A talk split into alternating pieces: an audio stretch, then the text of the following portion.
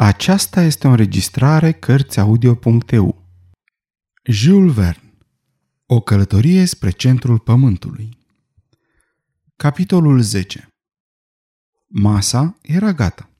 Profesorul înfuleca lacul, căci regimul la care fusese supus fără voie pe vas îi transformase stomacul într-o propastie fără fund.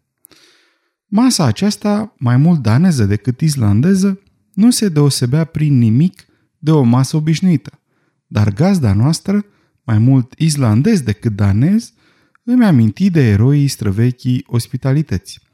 Mi se păru evident că noi eram mai ales la noi acasă decât el însuși. Conversația se purtă în limba indigenă, pe care unchiul meu o presără cu cuvinte nemțești, iar domnul Friedrichson cu vocabule latinești, ca să pot înțelege și eu se învârti în jurul unor chestiuni științifice, așa cum se cuvine între niște savanți.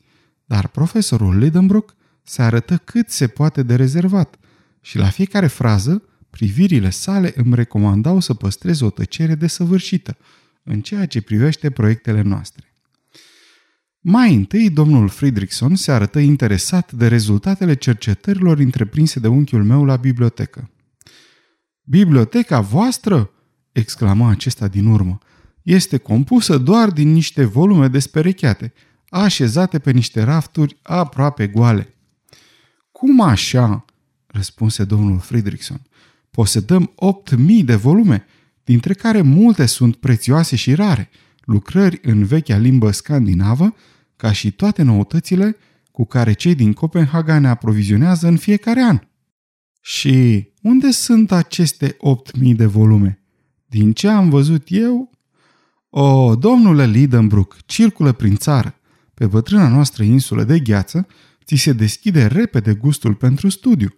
Nu există fermier, nu există pescar care să nu știe să citească și care nu citește.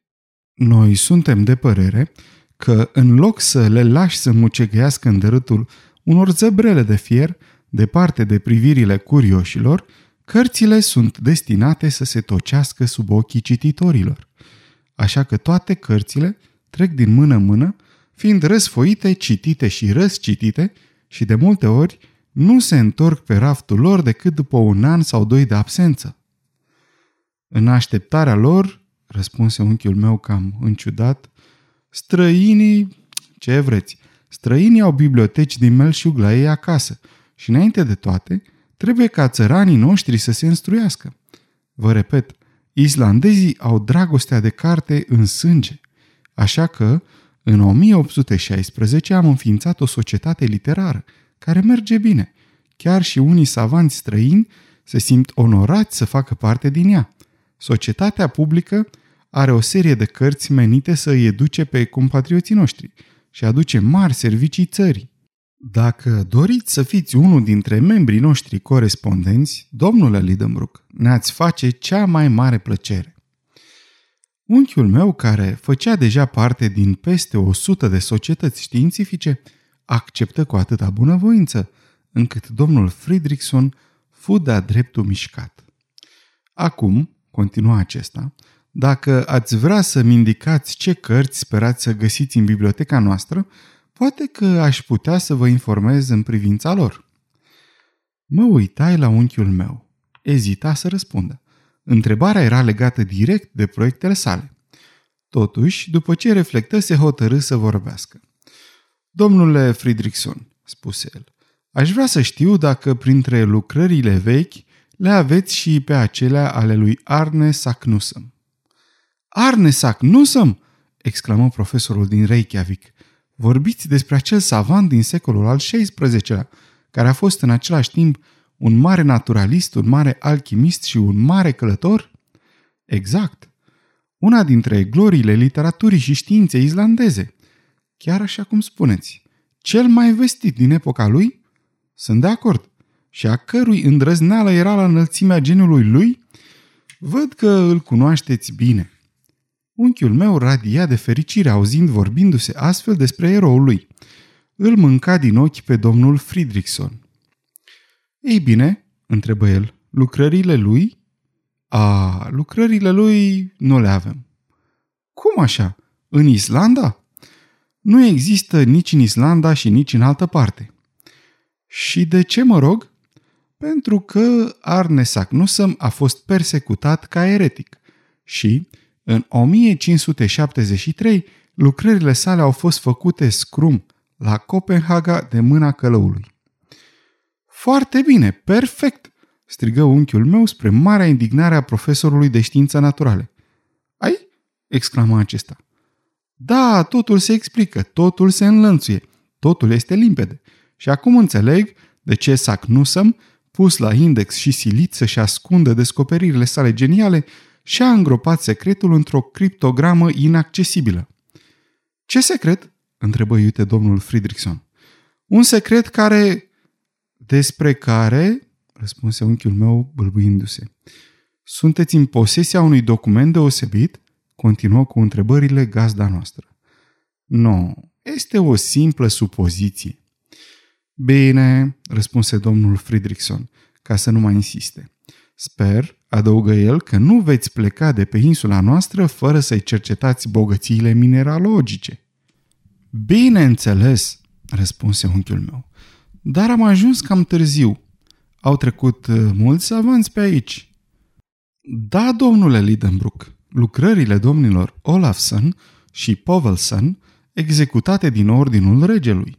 Studiile lui Troil, misiunea științifică a domnilor Gaimard și Robert, la bordul corvetei franceze La Recherche și recent observațiile savanților îmbarcați pe fregata la Reine Hortense au contribuit din plin la cunoașterea Islandei. Dar credeți-mă, mai sunt multe de făcut. Credeți? întrebă unchiul meu căutând să-și ascundă strălucirea ochilor. Da, ce de munți, ce de ghețari, ce de vulcani puțin cunoscuți mai sunt de studiat. Și priviți, fără să mergem mai departe, vedeți acest munte ce se înalță în zare. Este Sneffels. Ah, exclamă unchiul meu. Sneffels! Da, unul dintre vulcanii cei mai strani, al cărui crater este vizitat foarte rar. Stins? Da, stins de 100 de ani.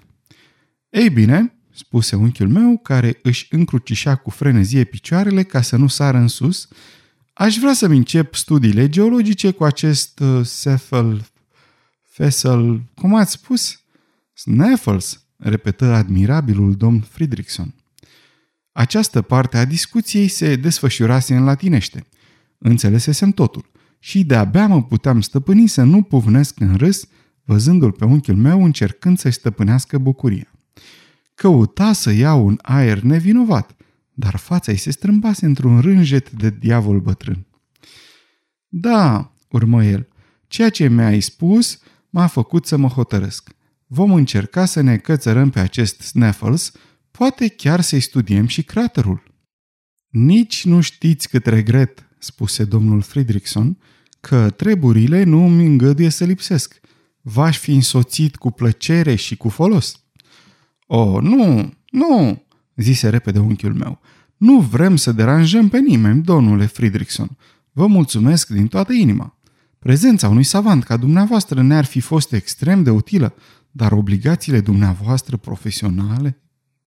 Îmi plăcea să cred că gazda noastră, în nevinovăția sufletului lui islandez, nu-și dăduse seama de șiretenia cam naivă a unchiului meu.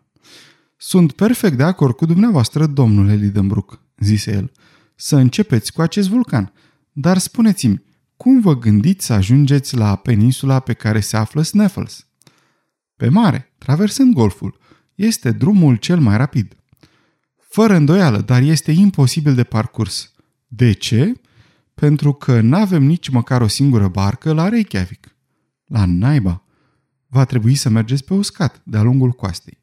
Va fi un drum mai lung, dar mai interesant. Bun, va trebui să-mi găsesc o călăuză. Tocmai am una pe care vă ofer. Un om de nădejde, inteligent. Da, un localnic de pe insulă. Este un vânător de rațe, foarte dibaci și veți fi mulțumit de el. Vorbește perfect daneza. Și când aș putea să-l văd? Mâine, dacă doriți. De ce nu astăzi? Pentru că sosește de-abia mâine. Pe mâine atunci, zise unchiul meu oftând adânc. Această importantă discuție se încheie câteva clipe mai târziu prin călduroase mulțumiri adresate de profesorul neamț profesorului islandez. În timpul acestei mese, unchiul meu aflase o mulțime de lucruri interesante, printre altele povestea lui Sacnusăm, motivul pentru care acesta întocmise acel misterios document, ca și faptul că gazda sa nu avea să-l însoțească în expediție și că, de mâine, va avea o călăuză la dispoziție. Sfârșitul capitolului 10